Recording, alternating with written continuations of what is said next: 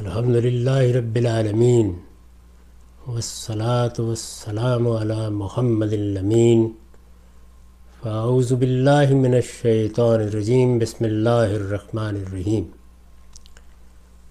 خواتین و حضرات، ہم میزان حصہ اول میں پہلے باب ایمانیات کا مطالعہ کر رہے ہیں۔ اس میں نبیوں پر ایمان زیر بحث ہے۔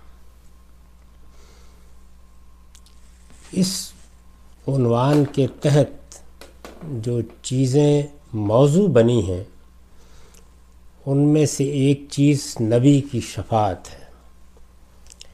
اس کا مطالعہ ہم نے شروع کر دیا تھا اور بات اس میں یہاں تک پہنچ گئی تھی کہ شفاعت جس طرح کے عام طور پر خیال کیا جاتا ہے، اپنی طرف سے کرنے کا کوئی عمل نہیں ہے۔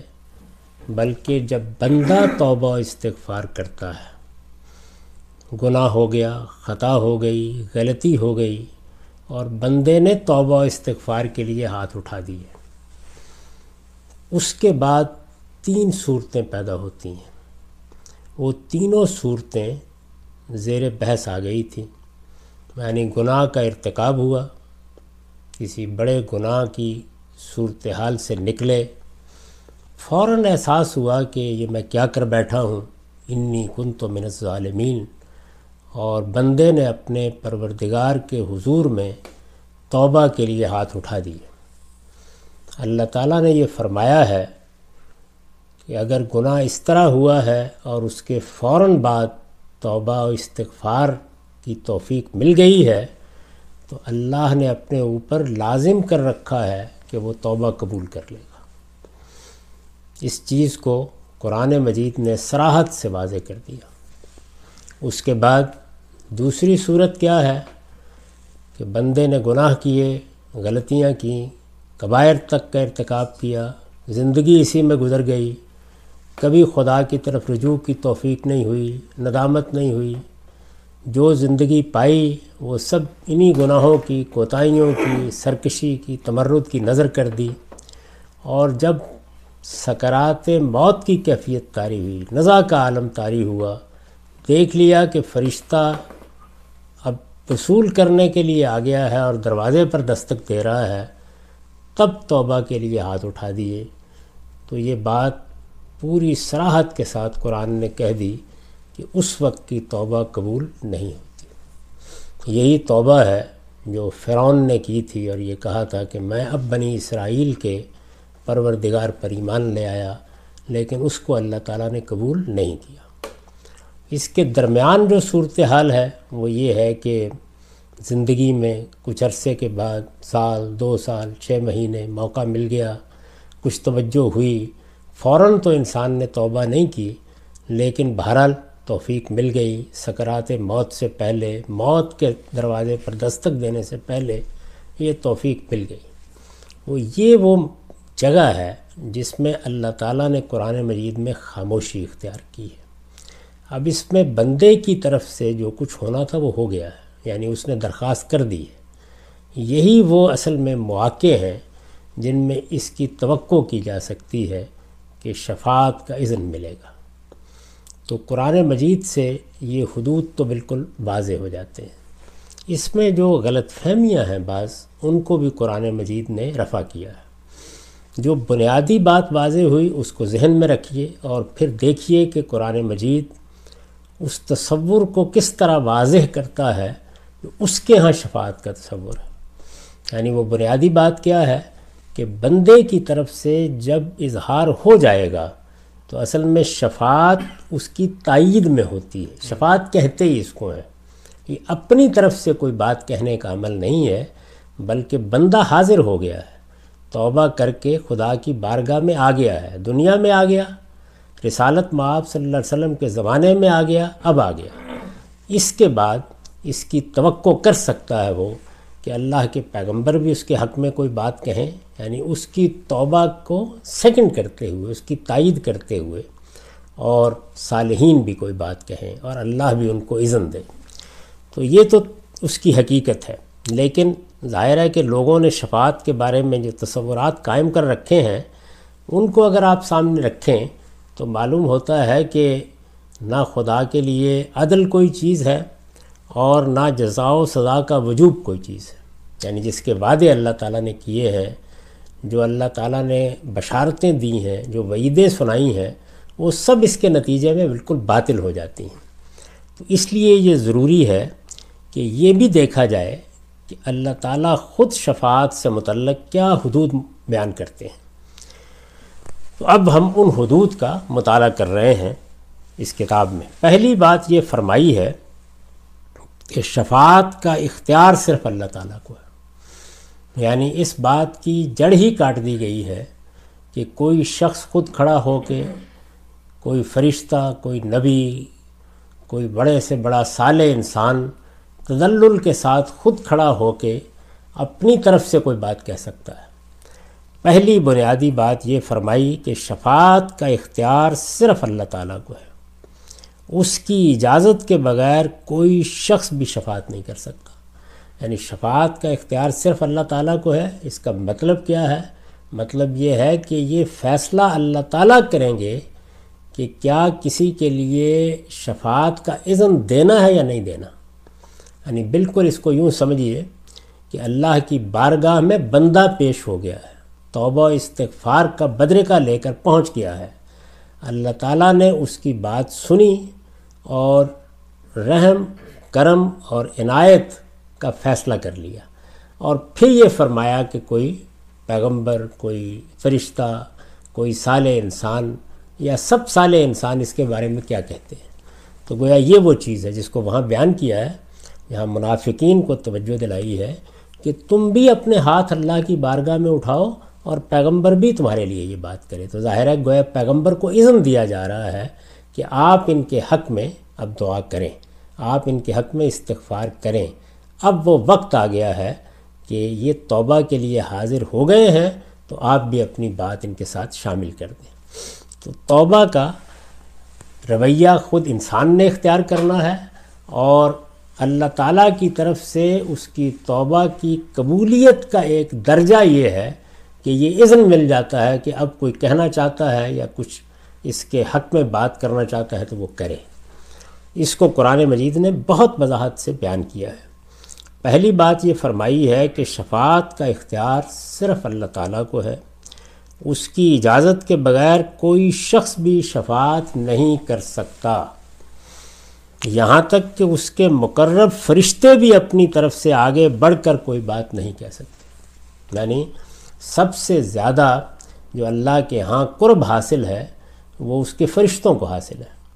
جبریل امین کو، ان فرشتوں کو کہ جو عرش الہی کو پکڑے ہوئے ہیں، تھامے ہوئے ہیں، ان فرشتوں کو کہ جو ملا اعلیٰ میں ہیں، ان فرشتوں کو جن کے بارے میں قرآن مجید نے یہ بتایا ہے کہ اللہ تعالیٰ نے خصوصی درجہ دے رکھا ہے، تو ارشاد فرمایا ہے کہ ان کے، اس کے مقرب فرشتے بھی اپنی طرف سے آگے بڑھ کر کوئی بات نہیں کہہ سکتے۔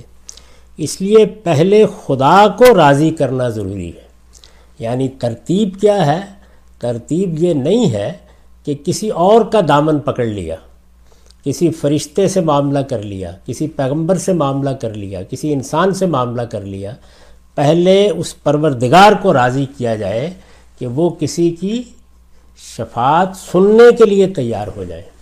اس لیے پہلے خدا کو راضی کرنا ضروری ہے تاکہ شفاعت کا اذن ملے اور وہ قبول بھی ہو جائے۔ یعنی اجازت پہلے ہونی ہے۔ کسی نے بات کرنی ہے تو اللہ کے اذن کے بغیر وہ بات نہیں کر سکتا۔ تو اس کو قرآن مجید نے بیان کیا، کئی جگہوں پر بیان کیا ہے۔ یہ میں نے دو مقامات کا انتخاب کیا۔ اس میں سورہ زمر ہے، تینتالیس، چوالیس آیت ہے۔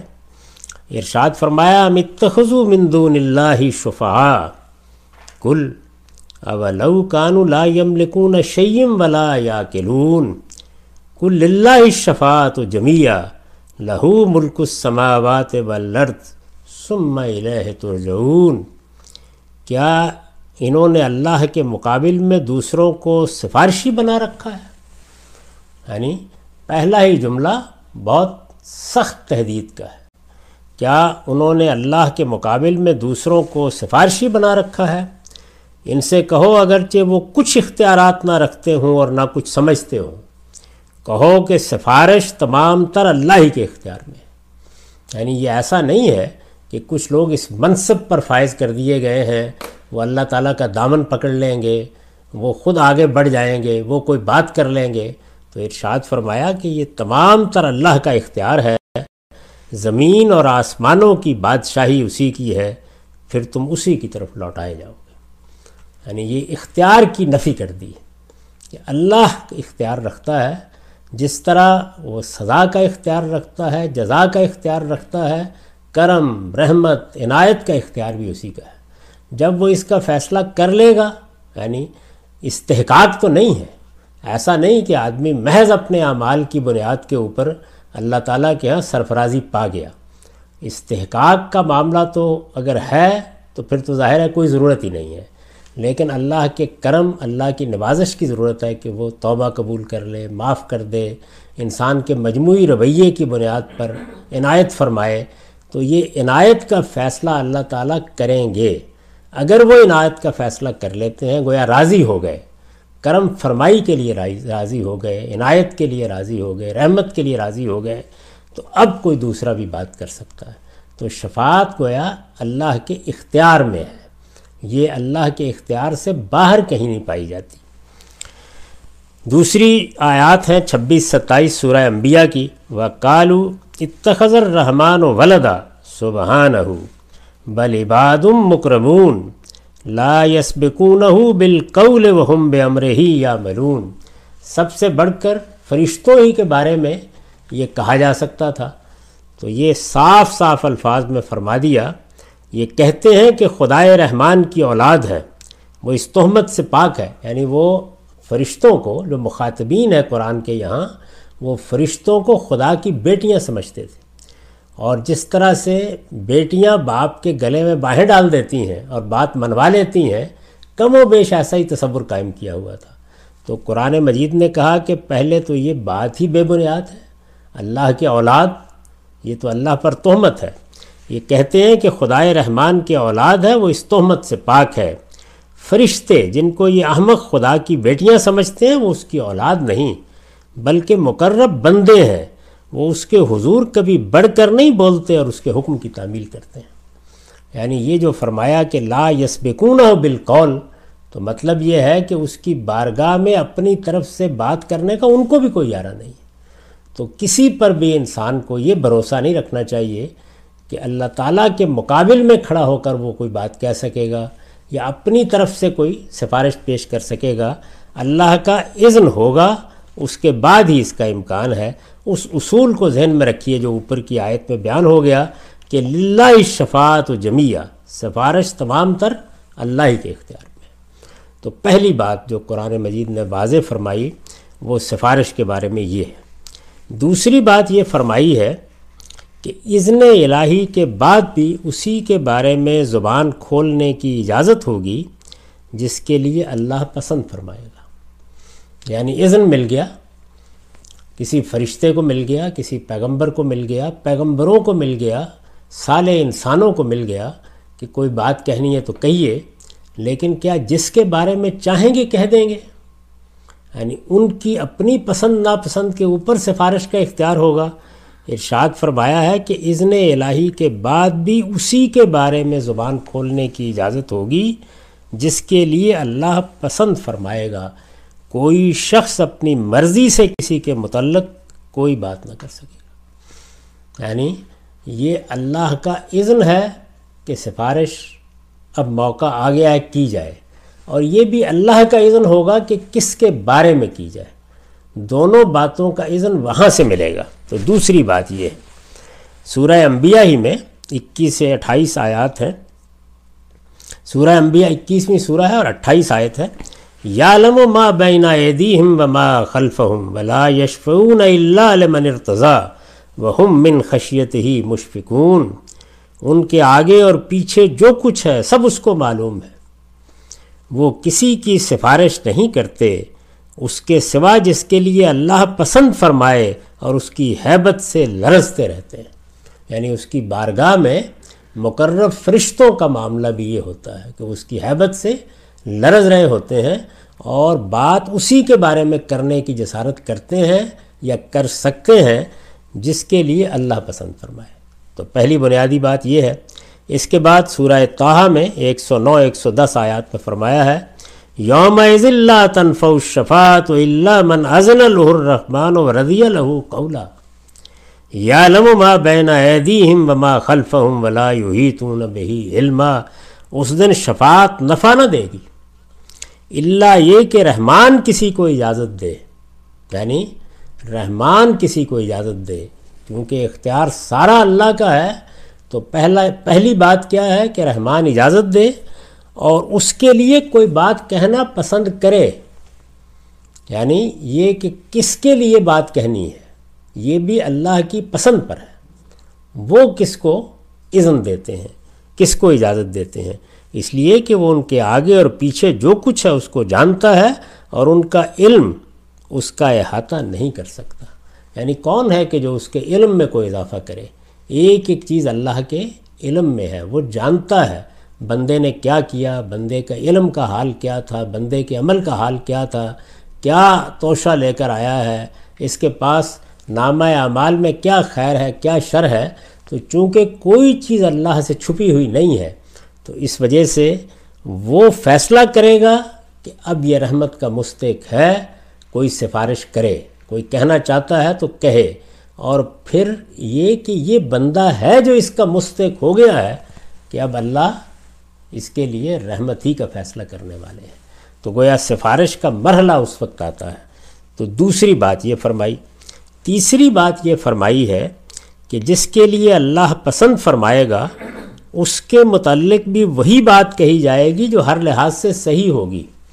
یعنی اللہ کا علم ہر چیز کا احاطہ کیے ہوئے ہے۔ اللہ کا عدل ہر چیز پر حاوی ہے۔ اللہ کی رحمت زمین و آسمان کی وسعتوں پہ چھائی ہوئی ہے۔ تو اس لیے جس نے بھی کوئی بات کرنی ہے، وہ صحیح بات کرے گا۔ یعنی واقعہ تن مستق ہو گیا ہے۔ واقعہ تن یہ بندہ وہاں پہنچ گیا کہ اس کی توبہ قبول ہونی چاہیے، اس پر اللہ کی رحمت ہونی چاہیے، تو جو کچھ بھی کہا جائے گا، وہ صحیح بات ہوگی۔ عام طور پر تو انسان خیال کرتا ہے نا کہ چلیے جی ہمارا بڑا رشتہ ہے، بڑا تعلق ہے، ہمارا بڑا زور ہے، اثر ہے، کچھ تدلل کی کیفیت ہوتی ہے، تو اس میں ہم منوا لیں گے اپنی بات۔ ان سب باتوں کی نفی کرتی ہے۔ یعنی یہ بتا دیا ہے کہ اختیار بھی میرا ہے میں اس کائنات کا خالق ہوں، بندے میرے ہیں، میرا اختیار ہے۔ میں سفارش کے بارے میں فیصلہ کروں گا کہ اب اس کی اجازت ہے۔ تو تب کوئی بولنے کی جسارت کرے گا۔ جس کو کہوں گا، جس کو اذن دوں گا، وہی بات کرے گا۔ جس کے حق میں اذن دوں گا، اسی کے حق میں بات کی جائے گی۔ اور جو بات کی جائے گی، وہ ہر حال میں صحیح بات ہونی چاہیے۔ چنانچہ سورہ نوا کی یہ دیکھیے اڑتیس آیت ہے، لا يتکلمون الا من نزل له الرحمن وقال ثوابا۔ اس دن جب وہی بولیں گے جنہیں رحمان اجازت دے اور وہ صحیح بات کہیں یعنی جب خدا کی بارگاہ میں لوگ پیش ہوں گے اور محشر کا بازار گرم ہوگا اور جب اللہ تعالیٰ کے ہاں جواب دہی کے لیے لوگوں کو اٹھایا جائے گا تو فرمایا کہ اس دن کوئی بات کرنے کی جسارت نہیں کر سکے گا۔ نہ اپنے لیے، نہ کسی دوسرے کے لیے۔ رحمان اجازت دے گا تو اس کے بعد کوئی شخص زبان کھول سکے گا۔ اور دوسری بات کیا ہے؟ وہ کالا ثوابہ بات ٹھیک ہونی چاہیے۔ یعنی اللہ کی بارگاہ میں، اس کائنات کے خالق کی بارگاہ میں آپ اپنی طرف سے کوئی بات بنا کے پیش نہیں کر سکتے۔ کوئی مبالغہ نہیں کر سکتے۔ کوئی چیز کم و بیش نہیں کر سکتے۔ سچی بات، صحیح بات۔ یعنی گویا یوں کہ جس طرح سے اللہ یہ فیصلہ کر رہے ہیں کہ فی الواقع یہ شخص رحمت کا مستق ہو گیا ہے، تو آپ کو بھی یہی بات کہنی ہے۔ اور یہ آپ کی بات آپ کے لیے باعث عزت ہے کہ اللہ نے آپ کو موقع دیا، اس کی بارگاہ میں آپ بات کریں گے، اللہ آپ کی بات قبول فرمائے گا۔ یہ بالکل اسی طرح کی صورت حال ہے کہ جس طرح ہمارے سامنے اگر مثال کے طور پر کوئی بچہ ہے یا کوئی ملازم ہے وہ پیش ہوتا ہے، غلطی کی ہے، کوتاہی کی ہے، کسی بڑے جرم کا ارتکاب بھی کر لیا ہے۔ لیکن ندامت ہے، اندازہ ہو جاتا ہے کہ اس کو اب معافی کرنا چاہیے۔ درگزری بہتر ہے، سزا نہیں دینی۔ لیکن ہم یہ فیصلہ کرنے سے پہلے ماں سے پوچھتے ہیں، بھائیوں سے پوچھتے ہیں، کیا خیال ہے آپ لوگوں کو معاف کر دیا جائے؟ تو یہ صورتحال ہے جو قرآن مجید سے سامنے آتی ہے۔ یعنی بارگاہ ایک ہی ہے۔ اسی پروردگار کا فیصلہ ہے۔ رحمت پر آمادہ اسی کو ہونا ہے۔ کرم نوازی کا فیصلہ اسی نے کرنا ہے۔ وہ یہ عزت کسی کو بخشے گا کہ آپ بھی کچھ کہنا چاہتے ہیں تو کہیں، اور اس کے عزت بخشنے ہی پر کوئی کہنے کی جسارت کرے گا۔ اور یہ بھی بتائے گا کہ کس کے بارے میں آپ بات کر سکتے ہیں، اسی کے بارے میں بات کی جا سکے گی۔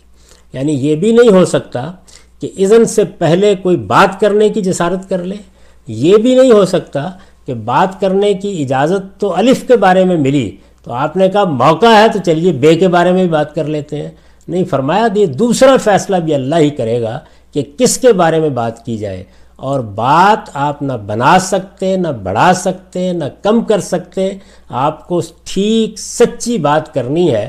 یعنی جو آپ کے نزدیک صحیح چیز ہے۔ آپ مستق سمجھتے ہیں کہ یہ آدمی باوجود اس کے کہ اس نے گناہ کیا ہے، باوجود اس کے کہ غلطی کی ہے، لیکن یہ کرم کا، عنایت کا مستق ہے۔ اگر آپ دیانتداری سے یہ سمجھتے ہیں تو یہ صحیح بات ہی آپ کو کہنے کا وہاں موقع ملے گا۔ تو شفاعت کے بارے میں یہ چیزیں ہیں جن کو قرآن مجید نے واضح کر دیا، چنانچہ میں نے لکھا ہے کہ شفاعت کے بارے میں یہ قرآن کا نقطہ نظر ہے۔ اس سلسلے کی روایتوں کو اسی روشنی میں دیکھنا چاہیے۔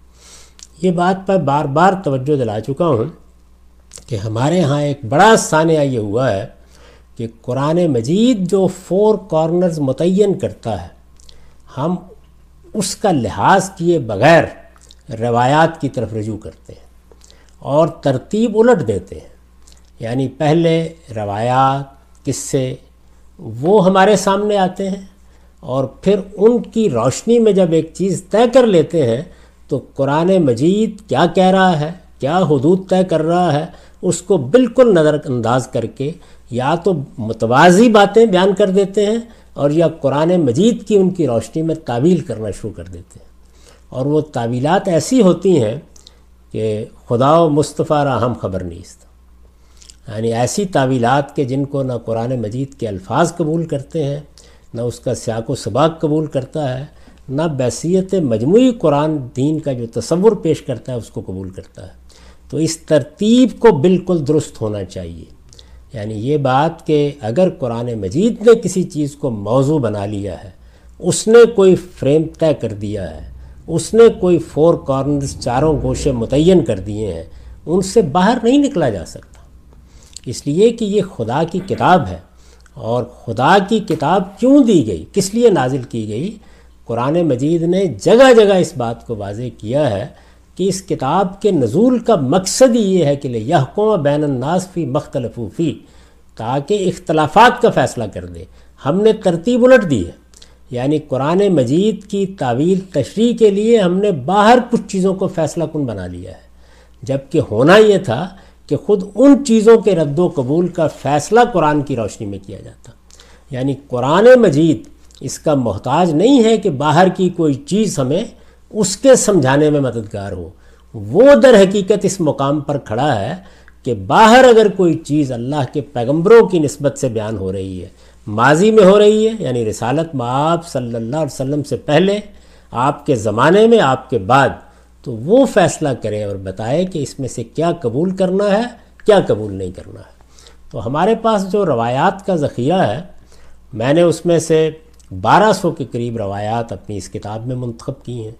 اس سے پہلے بھی انتخاب کا یہ عمل ہوتا رہا ہے۔ ہمارے جلیل القدر محدثین کرتے رہے ہیں۔ اس وقت بھی اسی موضوع پر کام کر رہا ہوں۔ لیکن ان میں بنیادی چیز کیا ہے؟ وہ یہ کہ ہر حال میں قرآن مجید نے جو قاعدے طے کر دیے ہیں، ان کے اندر اس کو آنا ہوگا۔ کیونکہ وہ کیا ہے؟ وہ اصل میں رسالت معاب صلی اللہ علیہ وسلم کی نسبت سے لوگوں کی بیان کی ہوئی باتیں ہیں۔ تو لوگوں کی بیان کی ہوئی باتیں نہ خدا کی کتاب پر حاکم ہو سکتی ہیں، نہ رسالت معاب صلی اللہ علیہ وسلم کی قائم کردہ سنت پر حاکم ہو سکتی ہیں۔ یعنی جو آپ نے سنت جاری کر دی، نماز، روزہ، یہ سب چیزیں، اور جو مسلمانوں کے اجماع اور تواتر سے منتقل ہو رہی ہے، اس میں بھی کوئی ترمیم و تغیر نہیں کر سکتی۔ اور قرآن مجید نے جن چیزوں کو واضح کر دیا ہے جن کے حدود طے کر دیے ہیں، اس پر بھی اثر انداز نہیں ہو سکتی۔ ان کے اندر رکھ کر ان کو دیکھا جائے گا اور سمجھا جائے گا۔ تو یہ چیز ہے جس کے پیش نظر میں نے یہاں فیصلہ یہ نقل کیا ہے کہ شفاعت کے بارے میں یہ قرآن کا نقطہ نظر ہے۔ کیا نقطہ نظر ہے؟ بندے کی طرف سے توبہ و استغفار کے بعد ہی شفاعت کا موقع پیدا ہوتا ہے۔ پہلی بنیادی بات یہ ہے۔ اس کے بعد اللہ اذن دے گا یعنی اللہ تعالیٰ کے پاس شفاعت کا اختیار ہے۔ یہ یوں نہیں ہے کہ کچھ لوگوں کو یہ اختیار دے دیا گیا ہے۔ یہ اللہ کے پاس ہے اس وقت بھی۔ یہ اللہ کے پاس ہے قیامت میں بھی۔ اللہ تعالیٰ فرمائیں گے کہ میرے بندے کی طرف رحمت کی کوئی بات کہی جا سکتی ہے۔ تو اذن ملے گا وہاں سے۔ پھر کس کو اذن ملا؟ کس کے بارے میں ملا؟ یہ بھی اللہ ہی طے کرے گا۔ اور صحیح بات کہنے کا موقع ہوگا۔ کوئی بات بنانے، بگاڑنے، کم و بیش کرنے کا کسی کے پاس حق نہیں ہے۔ شفاعت کے بارے میں یہ قرآن کا نقطۂ نظر ہے۔ اس سلسلے کی روایتوں کو اسی روشنی میں دیکھنا چاہیے۔ یعنی یہ جملہ کیوں لکھا گیا ہے؟ تاکہ ترتیب بالکل واضح ہو جائے۔ یعنی آپ یہاں سے دیکھیں گے۔ قرآن مجید نے جو چیزیں طے کر دی ہیں، ایک ایک روایت کو اس کے مطابق دیکھا جائے گا۔ اور اگر اس میں کوئی ایسی چیز ہے کہ جو بظاہر اس کے خلاف نظر آتی ہے تو تعویل قرآن کی نہیں ہوگی، روایت کی تعویل ہوگی۔ یعنی اس کو سمجھانے کی کوشش کی جائے گی۔ اگر کوئی تخصیص عائد کرنی ہے تو اس پر کی جائے گی۔ اگر کوئی تغیر کرنا ہے تو اس میں تجویز کیا جائے گا۔ اور اگر اس کے باوجود کوئی تعویل نہیں ہوتی تو پھر راویوں کے تصرفات سمجھ کر نظر انداز کر دیا جائے گا۔ پوری بات پھر سن لیجیے۔ شفاعت کے بارے میں یہ قرآن کا نقطہ نظر ہے۔ اس سلسلے کی روایتوں کو اسی روشنی میں دیکھنا چاہیے اور اس سے کوئی چیز متجاوز نظر آئے۔ یعنی یہ جو باتیں بیان کر دی گئی ہیں، اگر ان سے متجاوز باتیں نظر آئیں اور وہ آئیں گی، بعض چیزیں نظر آئے تو اسے راویوں کے تصرفات سمجھ کر نظر انداز کر دینا چاہیے۔ یعنی یہ سمجھ لینا چاہیے کہ راوی نے بات سننے میں غلطی کی ہے، بیان کرنے میں غلطی کی ہے، سیاق و سباق کو نظر انداز کر دیا ہے۔ بات کس موقع پر کس کے بارے میں کہی جا رہی تھی، وہ چیز نظر انداز ہو گئی ہے۔ یہ ترتیب الٹ دینی ہے۔ یعنی میں بار بار توجہ دلا رہا ہوں اپنی کتابوں میں، اپنی گفتگوؤں میں، سوالات کے جوابات میں کہ سب سے بڑی چیز جس کی طرف ہمیں توجہ کرنی ہے، وہ ترتیب کو درست کرنا ہے۔ اس کو بدقسمتی سے بعض لوگ روایات کے انکار پر محمول کر لیتے ہیں۔ یہ انکار نہیں، ترتیب کو درست کرنے کا عمل ہے۔ یعنی قرآن مجید حکومت کرے گا۔ قرآن مجید بولتا ہے۔ اور بولتا کیسے ہے؟ خود کہتا ہے کہ یہ بلسان عربی مبین نازل ہوا ہے۔ واضح ترین عربی زبان میں۔ اور مبین کیا ہے؟ واضح کر دینے والی عربی۔ یعنی ہم جب واضح کا لفظ بولتے ہیں تو ایک لازم مفہوم ذہن میں آتا ہے۔ جبکہ اصل میں کیا ہے، واضح کر دینے والی عربی، ایسی عربی زبان میں ہے کہ جو کوئی ابہام نہیں چھوڑتی۔ یہ خیال کرنا کہ قرآن مجید پہ جو باتیں ہیں وہ سمجھ میں نہیں آ سکتی۔ سب سے بڑھ کر سمجھ میں آنے والی چیز ہی قرآن ہے۔ کیونکہ یہ قرآن ہے کہ جو اللہ کی کتاب کی حیثیت سے ہمیں دیا گیا ہے۔ یہ قرآن ہے کہ جس میں اللہ تعالیٰ کے اپنے الفاظ میں بات نقل ہو گئی ہے۔ یہ قرآن ہے کہ جس کے نقل اور روایت میں کوئی انسان درمیان میں نہیں آیا کہ وہ اپنی طرف سے کوئی تغیر کر دے، تبدیلی کر دے یا بات کے اپنے فہم کو داخل کر دے، اللہ ہی کے الفاظ ہیں۔ اور اللہ تعالیٰ کے یہ الفاظ ایک کتاب کی صورت میں ہے یعنی یہ بکھرے ہوئے جملے نہیں ہیں روایتوں کی طرح۔ ان کا سیاق ہوتا ہے، ان کا سباق ہوتا ہے یہ ایک سورہ کے اندر بات بیان ہو رہی ہوتی ہے، وہاں موضوع کیا ہے، کس پس منظر میں بات ہو رہی ہے، سب کچھ واضح ہو جاتا ہے۔ تو قرآن مجید دین سے متعلق تمام محکمات کو بالکل واضح کر دیتا ہے۔ جب وہ واضح کر دیتا ہے، تو اس کے بعد اب ظاہر ہے کہ اگر رسول اللہ صلی اللہ علیہ وسلم کی نسبت سے کوئی شخص زید بکر کوئی بات بیان کر رہا ہے، تو وہ سراخوں پر ضرور دیکھیں گے اس کو۔ لیکن دیکھتے وقت اس چیز کا لحاظ رکھیں گے کہ اس کو سمجھنے کے لیے قرآن کی ضرورت ہے۔ قرآن کو سمجھنے کے لیے اس کی ضرورت نہیں ہے۔ قرآن مجید تو یہ کہتا ہے کہ میری کسی بات میں کوئی اینچ پینچ ہے ہی نہیں۔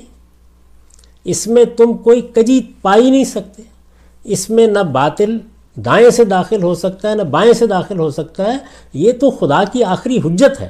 یعنی آپ اندازہ کیجیے کہ قرآن مجید نے اپنا نام میزان رکھ لیا ہے۔ یہ ایک ترازو ہے۔ تولیے اس کے اوپر۔ تولنے کی چیز یہ ہے، آپ کے پاس آپ قدیم صحیفوں سے کوئی چیز لے آئے، آپ فلسفے سے کوئی چیز لے آئے، آپ علم کلام سے کوئی چیز لے آئے، آپ صوفیانہ مباحث سے کوئی چیز اٹھا لائے، آپ کسی کے اشتہاد کو پیش کر رہے ہیں، آپ کوئی روایت پیش کر رہے ہیں، یہ قرآن مجید ہے۔ کہ جو اس میں یہ فیصلہ کرے گا کہ کیا قبول کرنا ہے اور کیا رد کرنا ہے، یہ میزان ہے یعنی تولنا ہے اس کے اوپر، سونا ہے یا پیتل ہے۔ کیا چیز ہے جو آپ لائے ہیں تو اس پر تولی جائے اور اس کے بعد کیا کہا ہے کہ یہ اللہ تعالیٰ نے اللہ الزی انزل الکتاب والمیزان، کہ اللہ تعالیٰ نے یہ کتاب نازل کی ہے، گویا کہ ایک میزان نازل کی ہے، ایک ترازو نازل کی ہے۔ تولنے کی ایک چیز نازل کی ہے۔ کیوں نازل کی ہے؟ لے یقومن ناس بالقسط، تاکہ لوگ دین کے معاملے میں ٹھیک جگہ پر آ جائیں۔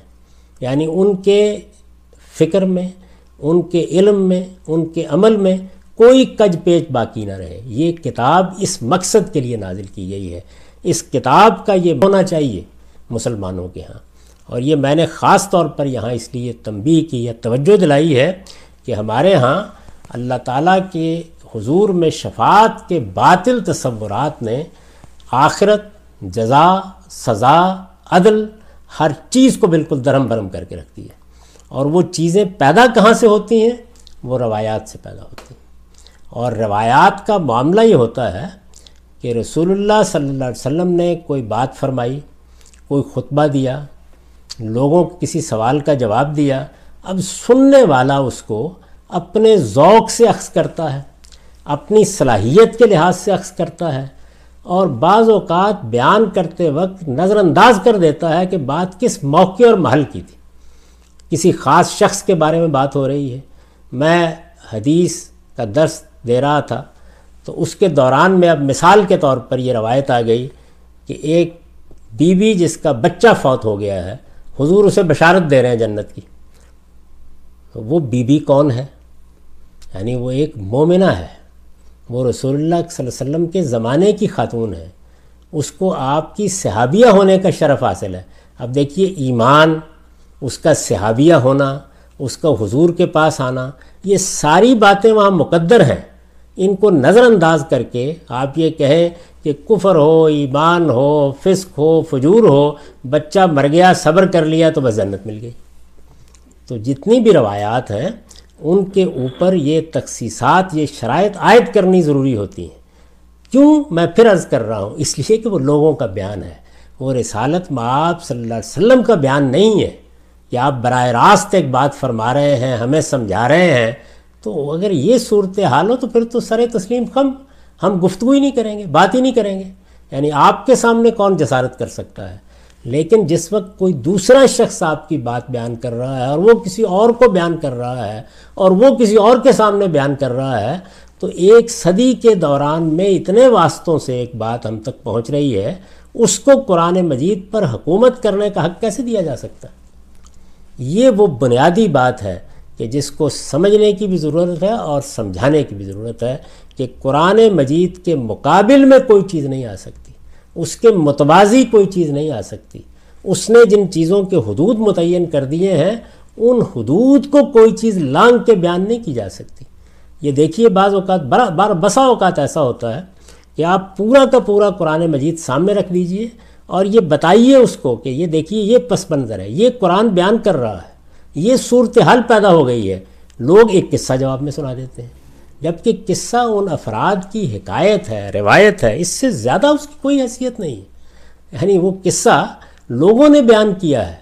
ہم جب اس پہ تنقید کر رہے ہیں تو معاذ اللہ، خاکم بدہن، اللہ کے پیغمبر پر تنقید نہیں کر رہے ہوتے، اس راوی پر تنقید کر رہے ہوتے۔ ہیں ہمارے محدثین جب اس کا کردار دیکھ رہے ہوتے ہیں، جب اس کے حفظ و اتقان کا جائزہ لے رہے ہوتے ہیں، جب یہ دیکھ رہے ہوتے ہیں کہ یہ شخص تو اچھا بھلا ہے، لیکن جن صاحب سے بات بیان کر رہا ہے، ان سے تو اس کی ملاقات ہی ثابت نہیں ہے۔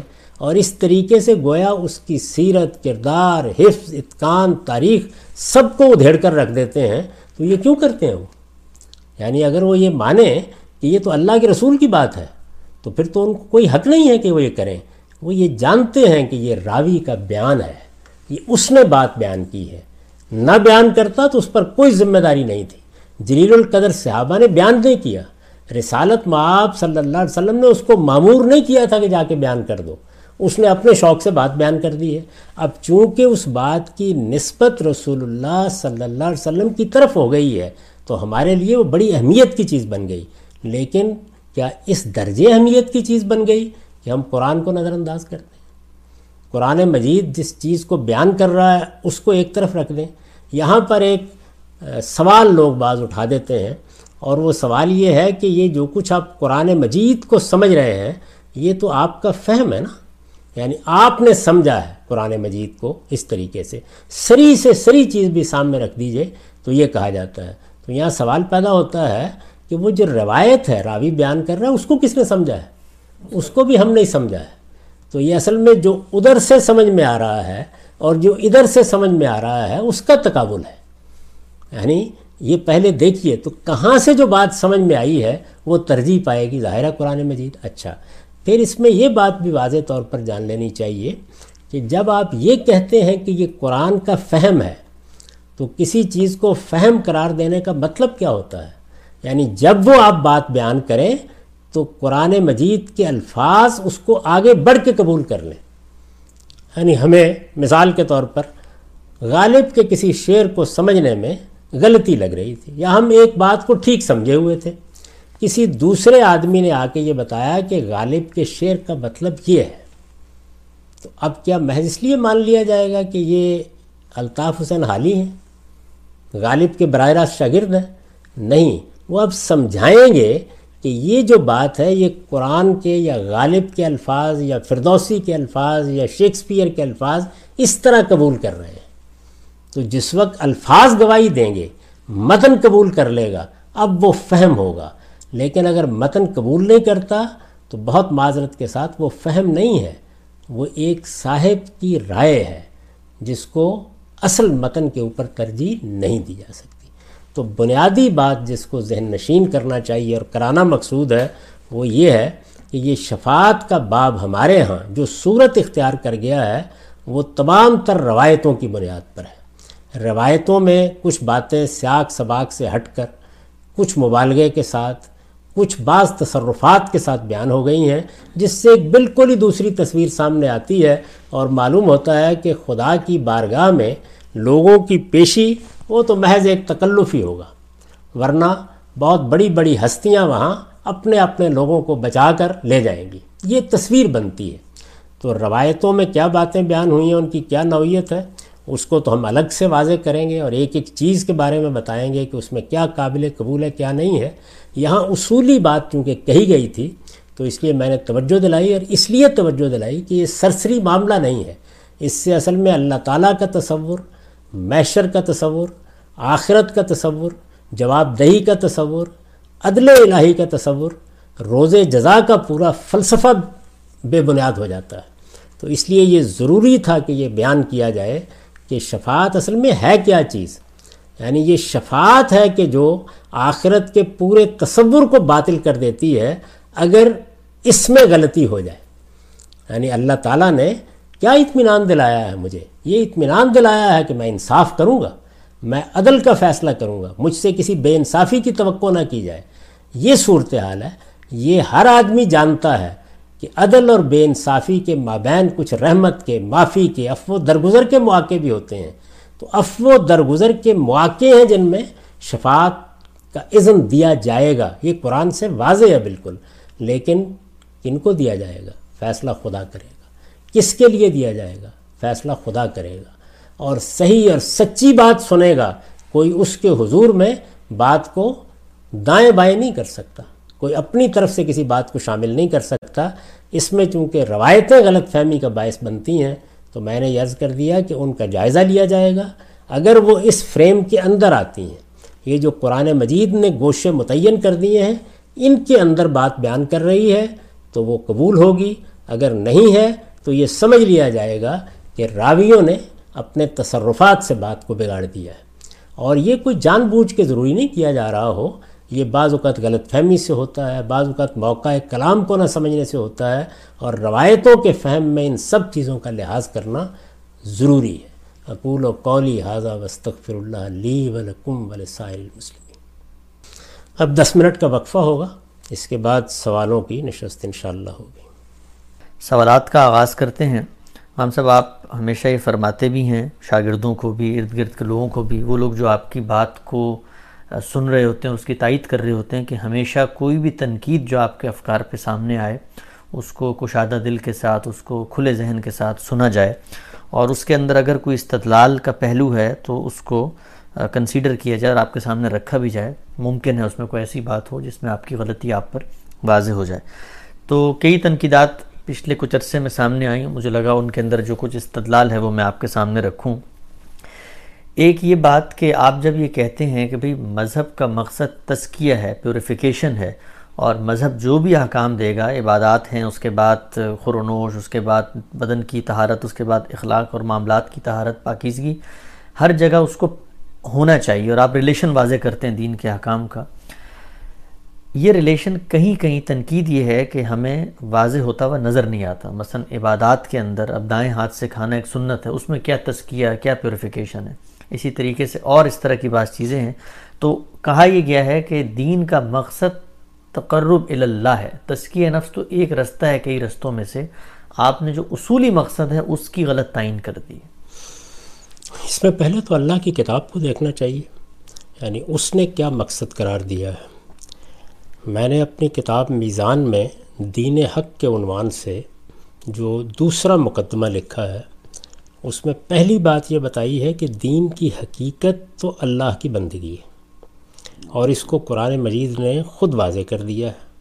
یعنی یہ بتایا ہے کہ وما خلقت الجن ولنسا اللہ لیابدون اب اللہ کی بندگی اور اللہ کا بندہ بن کر رہنا، یہ دین کی حقیقت ہے۔ میں جب اللہ کی بندگی کو اختیار کرتا ہوں، اس احساس کے ساتھ جیتا ہوں کہ میرا ایک پروردگار ہے اور میں اس کا بندہ ہوں۔ میں اس دنیا میں اپنی جگہ پر نہیں کھڑا۔ میں اس کے کھڑا کرنے سے کھڑا ہوں، اس کے بنانے سے بنا ہوں۔ میں اس کی ایک مخلوق ہوں۔ وہ میرا رب ہے، وہ میرا بادشاہ ہے۔ مجھے اس کے سامنے سر تسلیم خم کر کے اور اس کی بندگی کا حق ادا کرتے ہوئے جینا ہے۔ یہ دین کی حقیقت ہے۔ اب اس میں ظاہر ہے کہ بہت سی ہدایات دی گئی بہت سی باتیں ماننے کے لیے کہا گیا ہے۔ یہ جو دین کا کانٹینٹ ہے یعنی اس کے مشمولات ہیں ان کا ہدف کیا ہے؟ تو جب دین کا مقصد بیان کیا جاتا ہے تو یہ تقرب اللہ یہ اللہ کی بندگی یہ تو حقیقت ہے اس کی۔ یہ میں نے دین حق میں سب سے پہلے بیان کی ہے۔ اچھا۔ اگر آپ اس مضمون کو پڑھیں جس میں پورے دین کے تصورات واضح کیے گئے ہیں تو اس کی ابتدا کس سے ہوئی ہے؟ اسی بات سے ہوئی ہے۔ یعنی اللہ کی بندگی کا احساس جب پیدا ہوگا تو بندہ اپنے پروردگار کو ڈھونڈے گا اس کے قریب ہونے کی صحیح کرے گا اس کو پائے گا اس سے ملاقات کا اشتیاق ہوگا۔ یہ تو دین کی حقیقت ہے۔ لیکن دین میں پھر اس کے لیے کچھ ہدایات دی گئی ہیں نا۔ یعنی کیا اس کو مجرد چھوڑ دیا گیا ہے؟ یعنی میں اپنے لیے تقرب کے طریقے اختیار کر لوں آپ اپنے لیے کر لیں۔ وہ جو اہداف ہیں وہ کیا ہے کیا چیز ہے جس کو سامنے رکھ کر یہ دیا گیا ہے؟ اس کو قرآن مجید نے وہاں واضح کیا ہے، جہاں رسالت معاب صلی اللہ علیہ وسلم کی بیست کو بیان کیا ہے۔ ولزی باس فلمین رسول منہم یتلو علیہم آیات ہی و یوزکی ہم و یعلمہم الکتاب والحکمہ یعنی یہ پیغمبر کس لیے آیا ہے؟ اللہ کی آیتیں سنائے گا اور تمہارا تزکیہ کرے گا۔ یہ ہدف ہے، یہ چیز ہے جس کو حاصل کرنا ہے۔ اس تزکیے کے لیے کیا طریقے ہیں؟ تو اس کو آگے بیان کیا ہے کہ تمہیں اللہ کی حکمت کی تعلیم دے گا یعنی ایمان و اخلاق سکھائے گا، اور تمہیں اللہ کے قانون کی تعلیم دے گا، اللہ کی شریعت کی تعلیم دے گا۔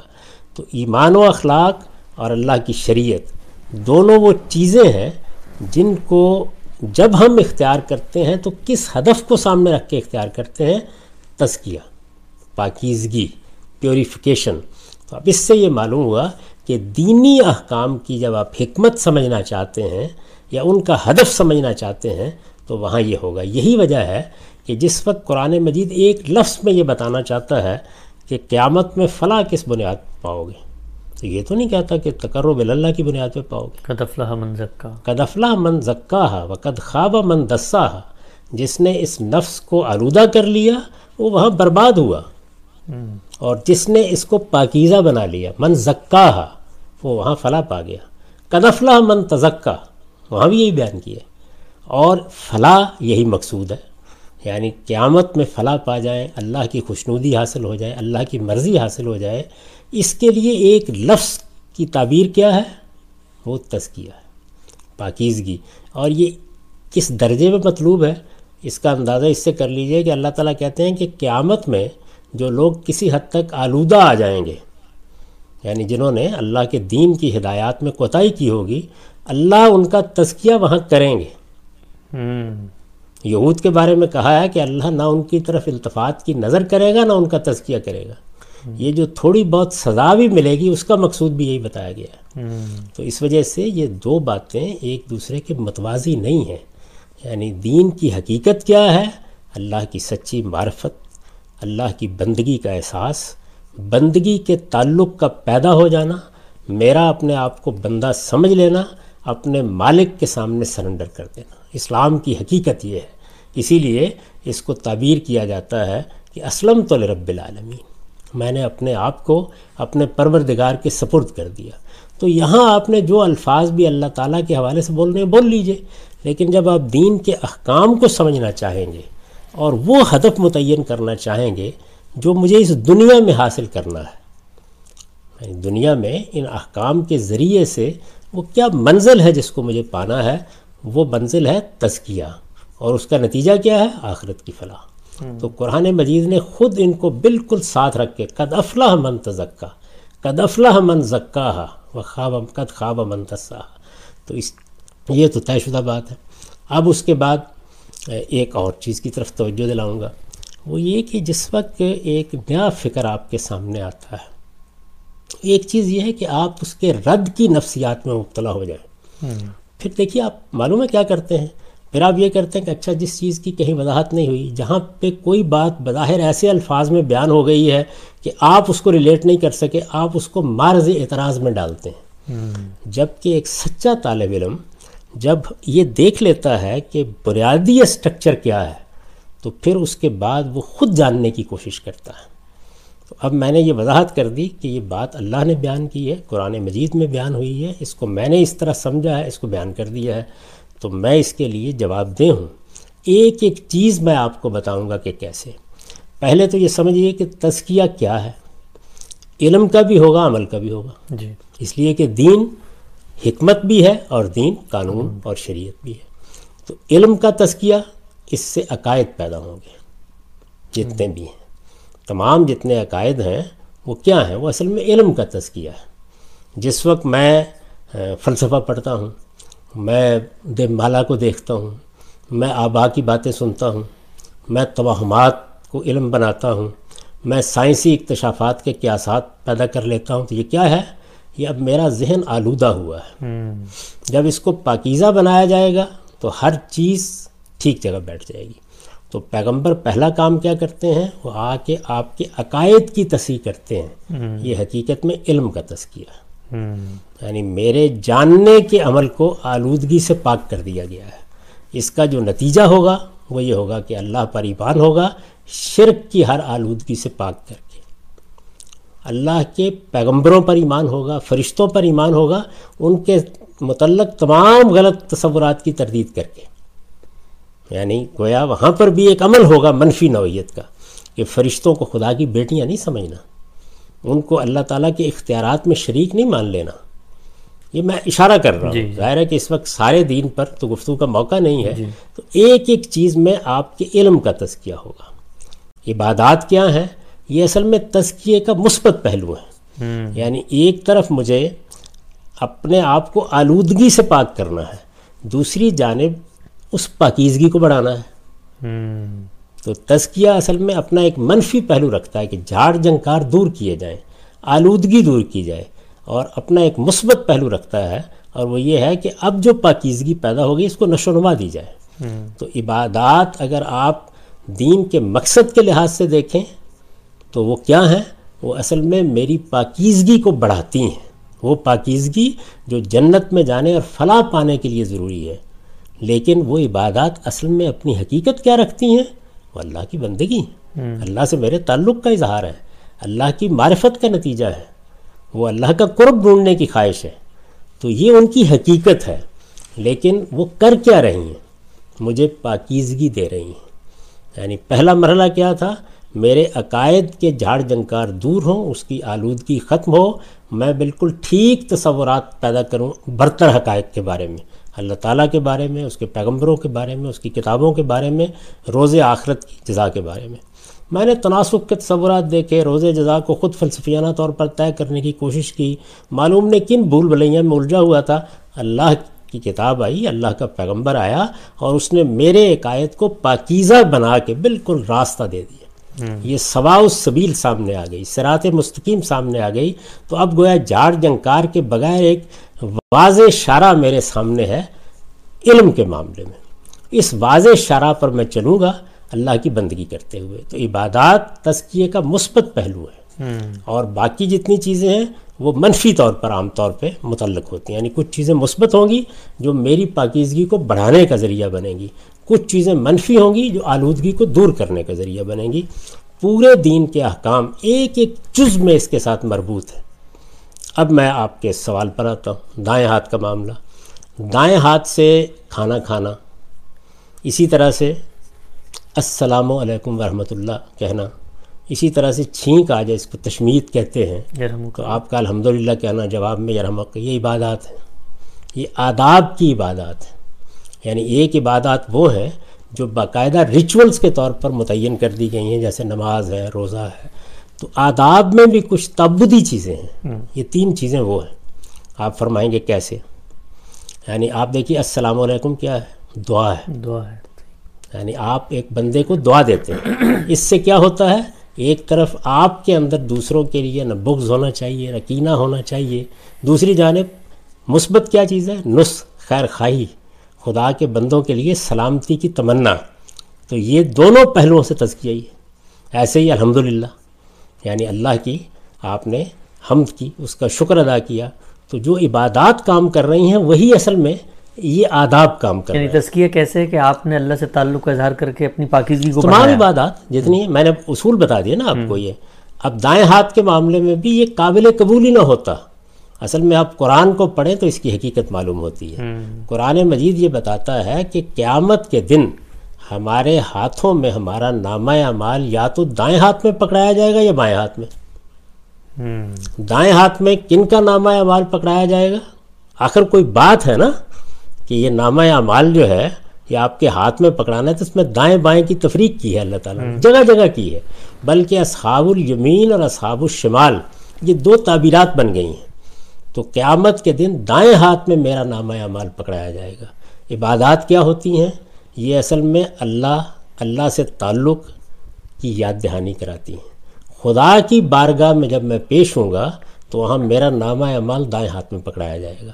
انبیاء علیہم السلام نے اس کو میرے کھانے پینے سے متعلق کر دیا، کیونکہ یہ وہ چیز ہے جو دن میں تین چار بار ہونی ہی ہونی ہے۔ تو اس میں دائیں کا لحاظ رکھو، گویا ہمہ وقت یاد رکھو۔ جیسے کہا نا کہ نماز کیوں پڑھو؟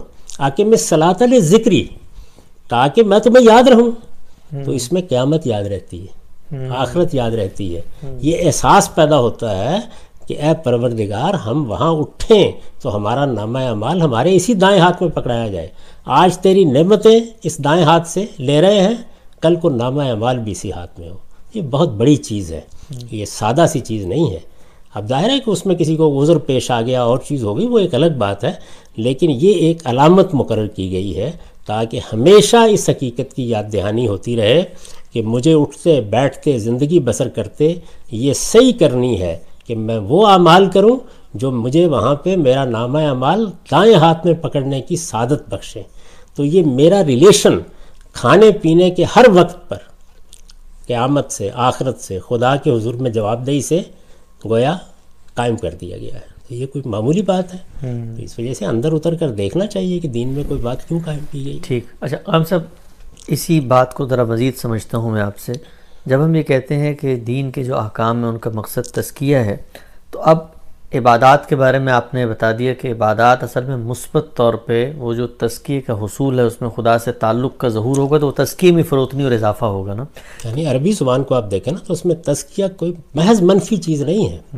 وہ پوری بات کیا ہے کہ جو جاڑ جنگ کا زمین کو آپ ہموار کرتے ہیں نا تو اس میں پہلے آپ جڑی بوٹیاں ہیں جاڑ جنکار ہیں کوئی جھاڑیاں اگی ہوئی ہیں پہلے ان کو اکھاڑتے ہیں۔ تو یہ منفی پہلو ہے۔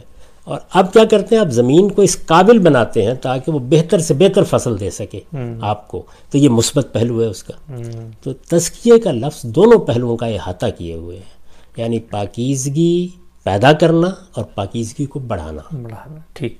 اچھا مثلا ایک مثال ہم سب اور لیتے ہیں ہم۔ عمرے کی۔ عمرے کے اندر اللہ تعالیٰ نے ہمیں بتا دیا عمرہ عبادت ہے آپ نے احرام پہننا ہے۔ اب احرام پہننے میں تسکی کا کون سا پہلو پایا جاتا یہ اصل میں عمرہ سمجھا ہی نہیں گیا کبھی۔ دیکھیے یہ بھی ایک بڑی کمال کی چیز ہے اگر آپ اس لائن میں عبادات کو دیکھیں۔ حج کیا ہے؟ یہ اصل میں خدا کے حضور میں نظر کی تمثیل ہے۔ اپنے آپ کو قربان کرنے کی۔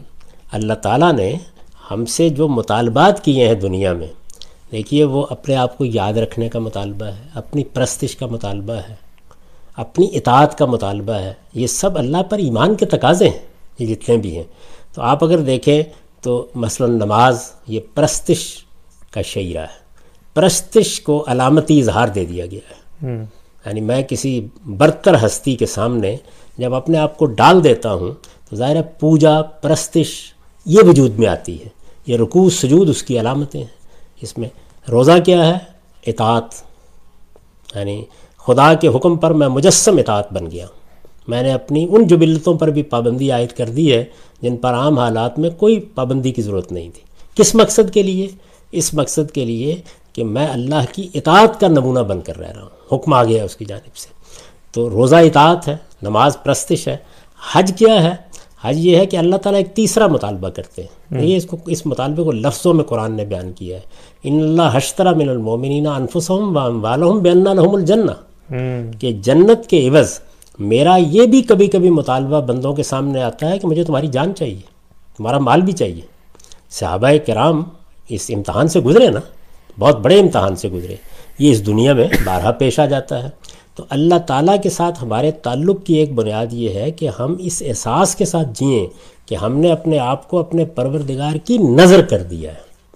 اب ظاہر ہے کہ یہ جو تصور ہے کہ اللہ کی نظر کر دینے کے لیے تیار ہے یہ سیدنا اسماعیل کو کی نظر ہی مانگی گئی تھی نا لیکن اس نظر کی تعبیر کیا ہے؟ اپنے آپ کو گویا پیش کر دینا اپنے آپ کو قربانی کے لیے پیش کر دینا۔ اس کی آخری ضرورت کب پڑتی ہے؟ جب اللہ تعالیٰ کسی موقع پر یہ کہتے ہیں کہ میدان میں اترو جیسے بدر میں لوگ اترے جیسے عہد میں اترے تو جہاد کے موقع کے اوپر گویا ہم عملاً نظر کرتے ہیں اپنے آپ کو۔ جب اللہ کے لیے جہاد کرتے ہیں تو اپنے آپ کو نظر کر دینا حج اس کی تمثیل ہے۔ یہ کیا ہے؟ شیطان کے خلاف جنگ میں ہم اصل میں اپنے آپ کو اللہ کے لیے پیش کر دیتے ہیں۔ اب دیکھیں کیا ہوتا ہے؟ یعنی ہم نے دنیا سے ہاتھ اٹھا لیا۔ اس لیے کہ ہم تو اب اللہ کے ساتھ مل کر اللہ کی مائیت میں شیطان کے خلاف لڑنے کے لیے جا رہے ہیں۔ تو لبیک اللہ لبیک۔ حاضر ہو گئے ہم حاضر ہو گئے۔ یعنی جس طرح ایک فوج کو نفیر کیا جاتا ہے۔ آ جاؤ، پیش کر دو اپنے آپ کو۔ تو ہم نے گویا دنیا سے ہاتھ اٹھائے، احرام باندھا اور اس کے بعد نظر کی علامتیں اختیار کر لیں۔ یہ سارا کا سارا حج اس کی تمثیل ہے۔ یعنی آپ چلے گئے، آپ نے ڈیرے ڈال دیے، آپ نے جا کے عرفات کے میدان میں جو معبد کی توسیع ہے، اللہ کے حضور میں کامیابی کی دعا کی، مزدلفہ میں آ کے پھر دعائیں کیں، پھر واپس آئے، پھر آ کے سنگ باری شروع کر دی شیطان کے اوپر اور پھر قربانی پر جا کر گویا کلمنیشن ہو جاتا ہے اس کا۔ گویا آپ نے اب نظر پیش کر دی۔ تو حج کیا ہے؟ نظر کی پوری تمثیل۔ اس تمثیل کو کانڈنس کر دیا گیا عمرے میں۔ اس لیے کہ ہر آدمی مخصوص ایام میں مخصوص مہینوں میں وہ سفر کرنے کی استطاعت نہیں رکھتا۔ تو چلیے اگر وہ نہیں کر سکتا تو اس کی ایک جس طرح آپ بھی کہتے ہیں نا کہ اچھا پھر یہ کر لیجیے۔ اچھا اب اگر غور کر کے دیکھیں تو اس میں کلمینیشن یا آخری منتہا کیا ہے؟ جانور کی قربانی۔ یہ وہاں تک جاتے ہیں نا آپ جی۔ ساری تیاریاں کر کے گویا جس وقت جانور کو آپ ذبح کرتے ہیں تو یہ اپنا فدیہ دے رہے ہوتے ہیں۔ وہاں پر بھی بالکل یہی ریلیشن بیان کی ہے کہ جس وقت سیدنا ابراہیم نے بیٹے کو لٹا دیا تو فرمایا کہ ابراہیم تقاضا پورا ہو گیا فدینہ ہو بزب نظیم۔ یعنی گویا اب گویا علامت کیا ہے؟ نظر کی علامت کیا چیز ہے؟ وہ ہے جانور کی قربانی۔ تو آپ دیکھیے کہ جانور کی قربانی یہ ہے سب سے مختصر سب سے جامع صورتحال نظر کے لیے۔ لیکن اس نظر کو ایک پورے عمل سے گزارا ایک تمثیل سے اور پھر کنکر مار کے آپ وہاں پہنچ گئے۔ عمرے میں کیا ہے؟ عمرے میں آپ اس کی ابتدائی علامات جو ہیں وہ اختیار کرتے ہیں۔ یعنی اپنے آپ کو پھیرے پھیرے نظر کے پھیرے ہیں۔ یہ طواف جس کو آپ کہتے ہیں یہ یہ آپ کرنے کے بعد یہ بال نہ کاٹنا، ناخن نہ کاٹنا، یہ سب کیا ہے؟ یہ جو نظارت کے آداب تھے۔ یعنی گویا آپ نے اپنے آپ کو اللہ کے حضور پیش کر دیا جب آپ میدان میں اترتے ہیں تو وہاں حجام لے کے نہیں بیٹھے ہوتے۔ تو اللہ کے حضور نظر پیش کرنے کے آداب یہ مقرر کر دیے کہ اس کے لیے بائبل کو پڑھنا چاہیے تاکہ معلوم ہو کہ نظر کیا چیز ہوتی ہے۔ تو نظر میں بال نہیں کاٹے جاتے ناخن نہیں تراشے جاتے خوشبوئیں نہیں لگائی جاتی۔ گویا آپ نے اپنے رب کے حضور اپنے آپ کو پیش کرتے جب نظر پوری ہو جاتی ہے تو پھر بال کاٹے جاتے ہیں۔ پھر اس کے بعد ناخن تراشے جاتے ہیں، یہ سب کیا جاتا ہے۔ تو احرام میں یہ ساری نظر کی پابندیاں عائد کر کے، نظر کے پھیرے دے، لے کر آپ میدان میں چلے گئے، آپ نے کنکر مارے، آپ نے یہ کیا۔ عمرے میں اس کو کنڈینس کر دیا گیا۔ یعنی ہر وقت ہو سکتا ہے، جب چاہیں چلے جائیں۔ بہت مختصر ہے۔ آدھ گھنٹے، پون گھنٹے گھنٹے میں آپ فارغ ہو جاتے ہیں۔ عمرے میں بھی یہ سب چیزیں ہیں، لیکن کچھ چیزوں کو نفل کر دیا گیا، کچھ کو لازم کیا گیا۔ مثلا آپ نے احرام باندھنا ہے آپ نے جا کے طواف کے پھیرے لگانے ہیں یہ تو لازم چیز ہے۔ اس کے بعد بال مڑوانے ہیں۔ یہ لازمی چیزیں ہیں۔ لیکن اگر آپ اس کے تمام مناسب مکمل کریں تو آپ نظر کے پھیروں کے بعد صحیح کریں گے۔ صحیح کرنے کے بعد اگر آپ جانور لائیں تو قربانی دیں گے۔ جو ہمارے یہاں بالکل ہی ختم ہو گئی۔ جی۔ حالانکہ ہر آدمی جانتا ہے کہ صلح حدیبیہ کے موقع پر رسول اللہ علیہ وسلم قربانی کے جانور لے کے گئے تھے عمرے کے لیے۔ جی، جی۔ تو وہاں پر بھی یہی چیز ہے۔ اچھا اب آپ نہ تو حج کر جا سکتے ہیں۔ ایک بڑی عبادت ہے نا۔ نہ عمرے کے لیے بھی سفر کرنا ہے وہاں جانا ہے وہ مکان سے متعلق ہیں۔ تو پھر باقی دنیا کیا کرے؟ تو باقی ساری دنیا اس موقع کے اوپر قربانی کرتی ہے۔ یعنی آپ کے لیے موقع کیا ہے؟ کہ آپ جانور کی قربانی اپنے گھر میں کر دیں۔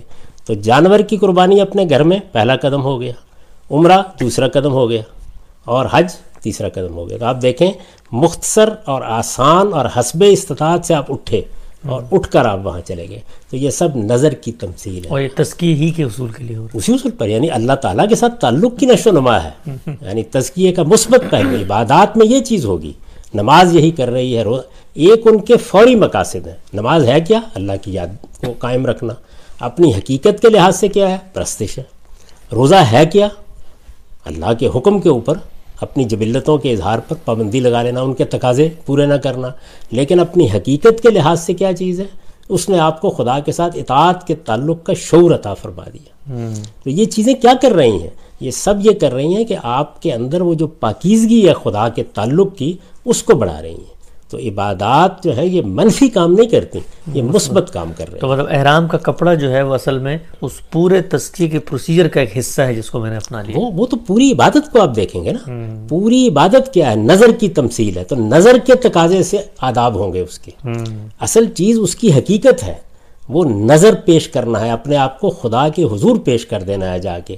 اس جذبے کے ساتھ پیش کر دینا ہے کہ پروردگار یہ شیطان کے خلاف جنگ میں اگر کبھی آپ نے واقعتاً مطالبہ کیا کہ میں اپنے اس وجودی کو پیش کر دوں تو میں حاضر ہوں اس کے لیے۔ ٹھیک۔ تو یہ کوئی معمولی بات ہے۔ یعنی یہ اللہ کے ساتھ ہمارے تعلق کا آخری اظہار ہے منتہا کمال ہے۔ لیکن اس سے چیز کیا حاصل ہوتی ہے؟ وہی پاکیزگی میں نشو و نما۔ تو تزکیہ یہاں بھی موجود ہے۔ اس میں آپ دیکھیے ایک اور چیز ہے۔ جی۔ وہ یہ ہے کہ یعنی آپ کو اللہ نے توفیق دیا آپ حج کے لیے گئے۔ آپ اس کی استطاعت نہیں رکھتے آپ نے عمرہ کر لی ہے اس کی استطاعت نہیں رکھتے تھے آپ نے عید الاضحیٰ کی قربانی اپنے گھر میں کر دی۔ رسالت معاب صلی اللہ علیہ وسلم نے قربانی کے آداب میں یہ چیز بھی بتائی اور وہ وہیں سے لی ہے یعنی جو عمرے کے اندر چیزیں موجود ہیں احرام کی حالت میں جی۔ تو آپ نے فرمایا کہ جو قربانی کرے وہ یہ کرے کہ یکم ذوالحج سے نہ بال کاٹے اور نہ ناخن تراشے قربانی کے بعد کر لے۔ ایک شخص نے پوچھا آگے کہ میرے پاس تو قربانی جانور کی قربانی کی استطاعت بھی نہیں ہے۔ تو میں کیا محروم ہی رہوں گا اس چیز سے؟ تو آپ نے فرمایا تم وہ پہلے کام کر تمام ہاں آزاد تمام الزیہ یعنی تمہاری قربانی پوری ہو جائے گی۔ تو آپ اندازہ کریں کہ غریب سے غریب آدمی بھی اللہ کی نظر کے اس عمل میں محض وہ دس دن اپنے اوپر یہ پابندیاں لگا کے گزر گیا۔ دوسرے نے قربانی کی تیسرے نے عمرہ کر لیا چوتھے کو اللہ نے توفیق دی تو وہ حج جیسی سعادت حاصل کرنے میں کامیاب ہو گیا۔ تو جو چیزیں استطاعت سے متعلق ہوتی ہیں ہر آدمی نہیں کر سکتا۔ ان کو کس خوبصورتی کے ساتھ پوری دنیا میں تقسیم کر دیا گیا ہے۔ تو یہ ایسی عبادت ہے جس طرح نماز ہے جیسے روزہ ہے جیسے دوسری عبادات ہیں۔ تمام عبادات اصل میں ہماری پاک ایک طرف وہ اللہ کی عبادت کا آخری اظہار ہے، بندگی کا آخری اظہار ہے، قرب الہی کا آخری اظہار ہے، یہ ان کی حقیقت ہے۔ اور دوسری جانب وہ کر کیا رہی ہیں؟ وہ اصل میں میرے باطن کی پاکیزگی کو خدا کے تعلق کے ساتھ پڑھا رہی ہیں۔ ٹھیک۔ اچھا ہم سب اسی بات کو اگر یوں پیش کیا جائے کہ اللہ تعالیٰ یہ کہتے ہیں کہ وما خلق الجن والانس الا لیعبدون اب جب اللہ میاں نے کہہ دیا کہ بھئی میں نے اپنی اطاعت اور اپنی عبادت کے لیے لوگوں کو پیدا کیا ہے تو اب اس کو یوں بیان کرنے میں کیا معنی ہے کہ ہم یہ کہیں کہ ٹھیک ہے، ممکن ہے اللہ کی جو ہدایت ہم تک پہنچی ہے، ممکن ہے اس میں کوئی تزکیے کا پہلو ہو، ممکن ہے کوئی پہلو نہ ہو، اور ممکن ہے کوئی پہلو ہو لیکن ہمیں سمجھ میں نہ آ رہا ہو لیکن ہم اس پر عمل کریں۔ جب آپ یہ ایک فلٹر لگا دیتے ہیں تزکیے کا، تو اس سے تو پھر وہ جو عبادت کی اوور آل اسپرٹ ہے کہ وہ تو پھر ہم نے مثلا ایک مقصد کے تحت کیا نا، اللہ تو کہتا ہے کہ میں نے پیدا ہی عبادت کے لیے کیا، تو ان دونوں میں فرق نہیں واقع ہوتا؟ مقصد اللہ تعالیٰ نے متعین کیا میں نے تو نہیں متعین کر لیا۔ میں اپنے پاس تو نہیں لے آیا۔ میں نے کوئی فلسفہ تو نہیں بیان کیا۔ میں نے سب سے پہلے آپ کو بتایا کہ اللہ تعالیٰ نے جب اپنے پیغمبر کو مبوس کرنے کی تفصیلات بیان کیں تو پورے دین کی تحلیل کی ہے۔ یعنی یہ بتایا ہے کہ پیغمبر نے آ کے میری کتاب پڑھ کے سنانی ہے۔ یہ تو اصل میں اللہ کی کتاب کو پہنچانے کا عمل ہو گیا۔ تمہیں کیا چیز اس نے تعلیم دینی ہے؟ اس نے حکمت سکھانی ہے؟ حکمت واضح کیا ہے میں نے۔ امام فراہی نے اس کی ابتدا کی تھی اور اب ہم نے اس کو ہر لحاظ سے واضح کر دیا قرآن مجید کے استدلالات سے کہ اس سے مراد کیا ہے؟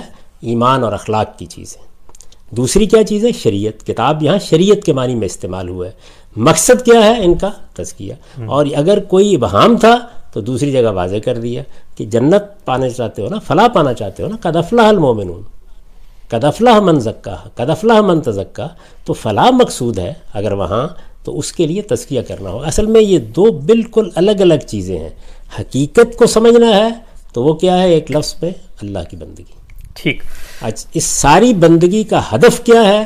جو میں حاصل کروں گا تو پھر میرے لیے جنت کا فیصلہ ہوگا تزکیہ۔ اور یہ تزکیہ کس لیے ہے؟ تقرب فلاح کے لیے۔ یعنی اللہ تعالیٰ کے ہاں مجھے کامیابی حاصل ہو جائے۔ جی۔ جو حقیقی کامیابی ہے میں موت کے بعد اٹھوں تو وہاں مجھے بشارت دی جائے۔ یہ وہی کامیابی ہے جس دین کو علم و عمل میں اختیار کر کے علم میں اختیار کریں گے تو عقائد وجود میں آئیں گے، عمل میں اختیار کریں گے تو اللہ تعالیٰ کے اخلاقی احکام اور شریعت آپ کے سامنے آئے گی۔ دونوں کس ٹارگٹ کو سامنے رکھ کر احکام دے رہے ہیں، وہ تزکیہ ہے۔ باقی رہی یہ بات کہ کسی چیز کا ریلیشن آپ کی سمجھ میں نہیں آیا تو غور کرتے رہیے، لیکن یہ تو قرآن مجید کے نصوص پر مبنی ہے ساری بات۔ ٹھیک۔ اچھا خان صاحب، ہم نے پچھلے دنوں بڑی تفصیل سے بات کی تھی داڑھی کے حوالے سے۔ تو ایک پہلو یہ بھی سامنے آیا جو اسی بحث سے ریلیٹڈ ہے کہ مونچھیں تو آپ کی سمجھ میں آ گئیں اس لیے کہ آپ نے چونکہ ایک تذکیے کا جو فلٹر تھا، اس سے وہ گزر گئیں۔ اب داڑھی بھی دین کی ایک عبادت ہے۔ آپ اس کو نماز کی طرح عبادت سمجھیں نا، اس میں ہو سکتا ہے رکھنے سے اللہ کی، اللہ نے کہہ دیا داڑھی رکھو، تو اب میں اس کی کہنے پہ رکھ رہا ہوں اور اب جس طرح نماز اس کے کہنے پہ پڑھتا ہوں تو اس میں افزونی ہوگی تصویر میں نے تو اس پہ سوال یہی اٹھایا کہ کہاں کہاں ہے؟ یعنی اگر آپ مجھ سے یہ کہیں گے کہ اللہ تعالیٰ نے قرآن مجید میں فلاں بات کہی ہے، تو میں پہلے سمجھوں گا نا کیا بات کہی ہے۔ اللہ تعالیٰ نے قرآن میں یہ کہا ہے کہ جیسے ہی جمعہ پڑھ لو تو اس کے بعد جاؤ اور اللہ کا فضل تلاش کرو۔ تو میں غور کروں گا نا اس بات کے اوپر کہ یہ حکم ہے، یہ اجازت ہے، یہ باہت ہے، کیا چیز ہے؟ یعنی کیا مجھ پر لازم ہو گیا ہے کہ میں جمعہ پڑھ کے گھر نہیں آ سکتا؟ بلکہ مجھے جا کے دکان کھولنی ہے۔ تو بھائی یہ تو فہم ہے۔ یعنی یہاں صورتحال یہ نہیں ہے کہ اللہ کا حکم آ گیا ہے اور میں اس کی کوئی اور وجہ بیان کر رہا ہوں۔ پہلے اللہ کا حکم سمجھ میں تو آئے۔ ہے کہاں؟ تو اللہ کا حکم یہ قرآن میں تو ہے نہیں۔ میں نے عرض کر دیا کہ رسالت میں آپ صلی اللہ علیہ وسلم نے اس کو سنت کے طور پر بھی جاری نہیں کیا۔ اب کچھ روایات میرے سامنے آئی ہیں۔ تو روایات کو میں نے کئی گھنٹے لگا کے سمجھایا ہے۔ کہ وہاں ایک جامع بات کہی گئی ہے۔ ان تمام روایات میں یہ بتایا گیا ہے کہ کچھ بدعتیں پیدا ہو گئی ہیں، کچھ غلط رویے پیدا ہو گئے ہیں۔ مشرقین میں، مجوس میں، اہل کتاب میں۔ کس معاملے میں؟ داڑھی مونچھ رکھنے کے معاملے میں۔ تو پیغمبر جو تکبر کو دور کرنا چاہتے ہیں جو تہارت سکھانا چاہتے ہیں ان دونوں مقاصد کو سامنے رکھ کر آپ نے بتایا داڑھی مونچھ ایسی ہونی چاہیے۔ تو یہ تو فہم کا معاملہ ہوا نا۔ جی۔ تو آپ کے فہم مجھ سے اگر مختلف ہے تو بسم اللہ عمل کیجیے اس کے اوپر۔ لیکن میں فہم بیان کر رہا ہوں اپنا۔ اور یہ جیسے قرآن مجید میں بیان کروں گا بالکل اسی طریقے سے روایت میں بھی بیان کروں گا ٹھیک سنت میں بھی بیان کروں گا ہر جگہ بیان کروں گا فہم بیان کیا ہے۔ جو دوسری چیز جس کو قبول کیا گیا ہے وہ دین کے مقصد سے ریلیٹ کرتی ہے اور پھر وہ صرف یہاں بیان نہیں ہوئی وہ الگ سے بیان ہوئی ہے۔ وہ الگ سے ایک سنت کے طور پر جاری کی گئی ہے اور اس کا ریلیشن بھی پوری طرح سمجھ میں آ جاتا ہے۔ تو اس لیے اس کو میں نے اس کی صحیح جگہ پہ رکھ دیا ہے اس کو بھی صحیح جگہ پہ رکھ دیا ہے۔ یہ پلیسمنٹ ہے کہ آپ کیا سمجھ رہے تھے حقیقت میں بات کیا کہی گئی تھی۔ تو یہ کام میں نے اور بھی بہت سی چیزوں میں کیا ہے۔ یہ موسیقی میں کیا ہے یہ تصویر میں کیا ہے یہ چونکہ بات ہی سب روایتوں میں آئی ہے تو اس لیے ضروری ہے کہ ان کو سمجھایا جائے۔ ہمارے ہاں جو سب سے بڑا حادثہ ہے وہ یہ ہے کہ ہم روایت کو غور کرنے کا موضوع بنانے کے لیے تیار نہیں ہوتے۔ ایسے سمجھتے ہیں جیسے یہ قرآن ہے۔ بھائی قرآن کا تو سیاق ہے سواق ہے۔ وہاں تو میں جان لوں گا یہ بات کہ فن تشروع یہاں پر جو کہا گیا ہے تو یہ اجازت ہے عباہت ہے۔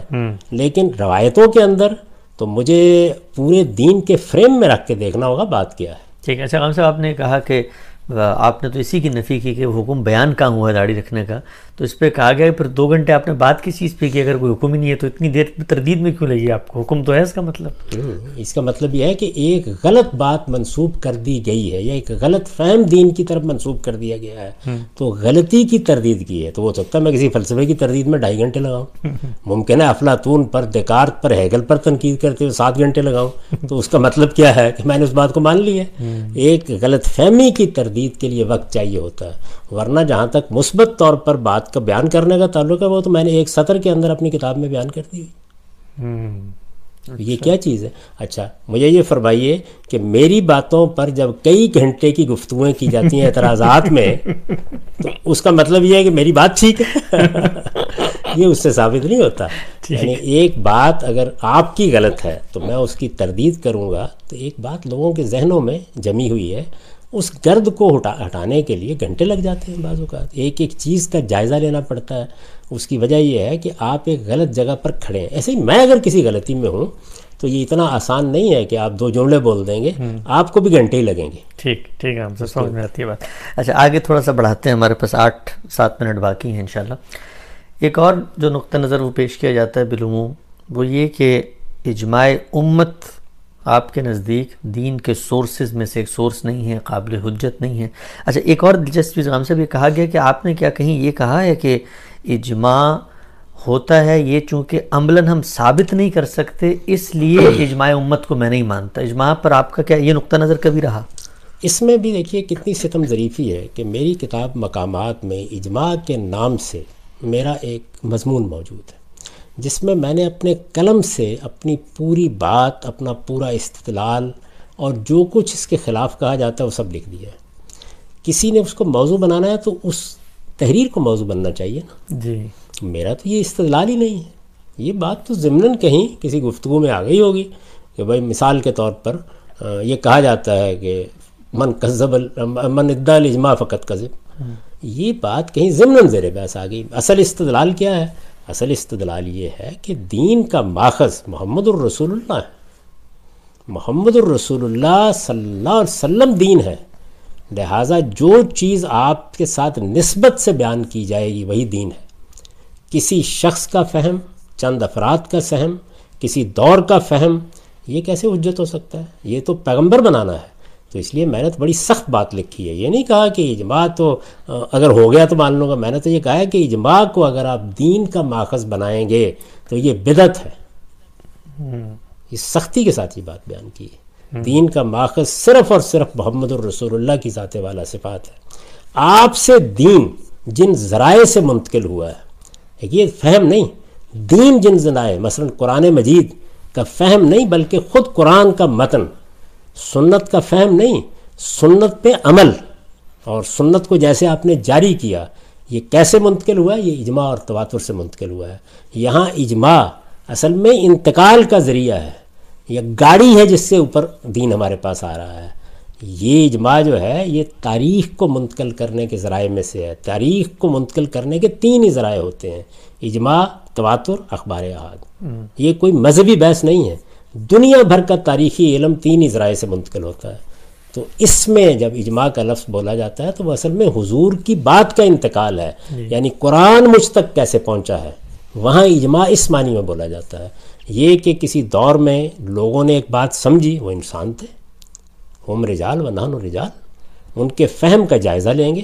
ان کا فہم کس چیز کا فہم ہے؟ قرآن کا ہے تو قرآن کے الفاظ کو قبول کرنا چاہیے۔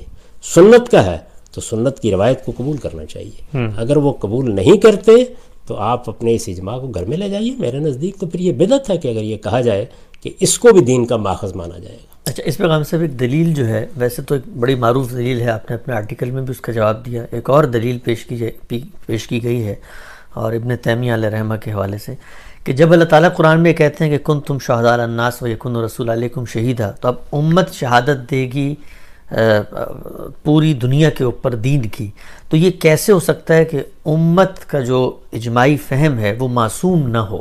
اگر تو امت کا فہم معصوم نہیں ہے تو پھر اللہ نے ان کے اوپر دین پہنچانے کی ذمہ داری کیا امت فہم کی شہادت دے گی۔ امت یہ شہادت دے گی کہ محمد الرسول اللہ آئے تھے۔ امت یہ شہادت دے گی کہ انہوں نے ہمیں قرآن دیا تھا۔ امت یہ شہادت دے گی کہ انہوں نے یہ سنت منتقل کی ہے۔ امت کا کیا کام ہے کہ اپنا فہم پیش کرے؟ وہ خود آجزی کے مقام پر کھڑی ہو۔ یہ شہادت ہے جو دینی ہے۔ اس کے بعد اللہ کی کتاب جس طریقے سے آپ کے پاس ہے، اسی طرح جس پر آپ نے شک نہیں ہے۔ ہم بھی اس کو سمجھ رہے ہیں۔ آئیے آپ بھی سمجھیے۔ لیکن شہادت تو اس بات کی دینی ہے کہ ہمارے پاس یہ اللہ کی کتاب ہے۔ یہ محمد الرسول اللہ ہمیں دے کے گئے ہیں۔ ہمارے پاس سنت ہے۔ یہ امت کے پاس ہے۔ یعنی وہ قرآن کی حامل ہے۔ وہ سنت کی حامل ہے۔ اور یہ قرآن اور یہ سنت اجماع و تواتر سے منتقل کر رہی ہے۔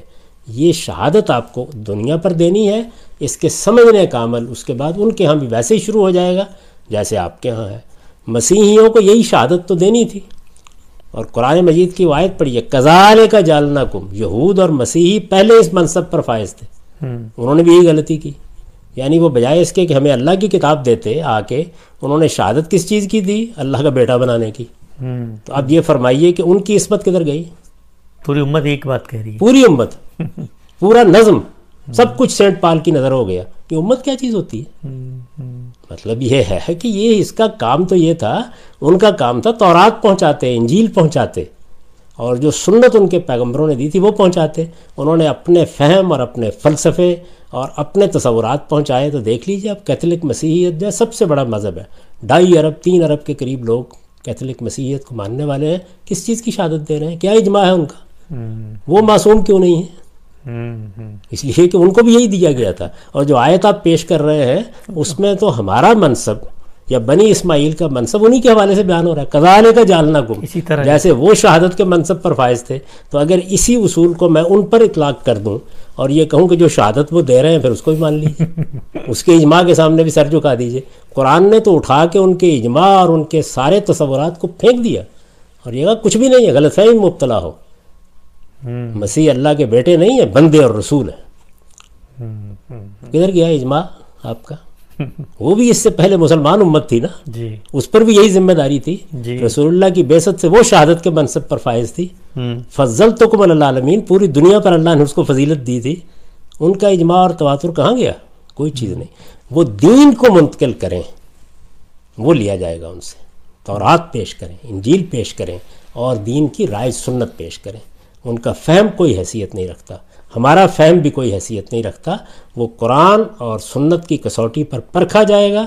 اگر اس کے مطابق ہوگا تو قبول کیا جائے گا، ورنہ معذرت کے ساتھ واپس کر دیا جائے گا۔ ٹھیک ہم سب بہت بہت شکریہ۔ اس طرح کے تنقیدی پہلوؤں کو انشاءاللہ ہم اگلی نشستوں میں مزید زیر بحث لائیں گے۔ اب تک آپ کے وقت کا بہت شکریہ۔